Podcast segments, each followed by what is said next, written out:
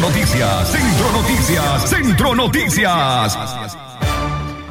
En Nicaragua aparece como uno de los peores países para ejercer periodismo en las Américas. La Sociedad Interamericana de Prensa ubicó en la faja, franja roja de países sin libertad de expresión a Nicaragua, Cuba y Venezuela durante la presentación del índice en Chapultepec 2021, barómetro que mide los niveles de libertad de prensa y expresión en las Américas.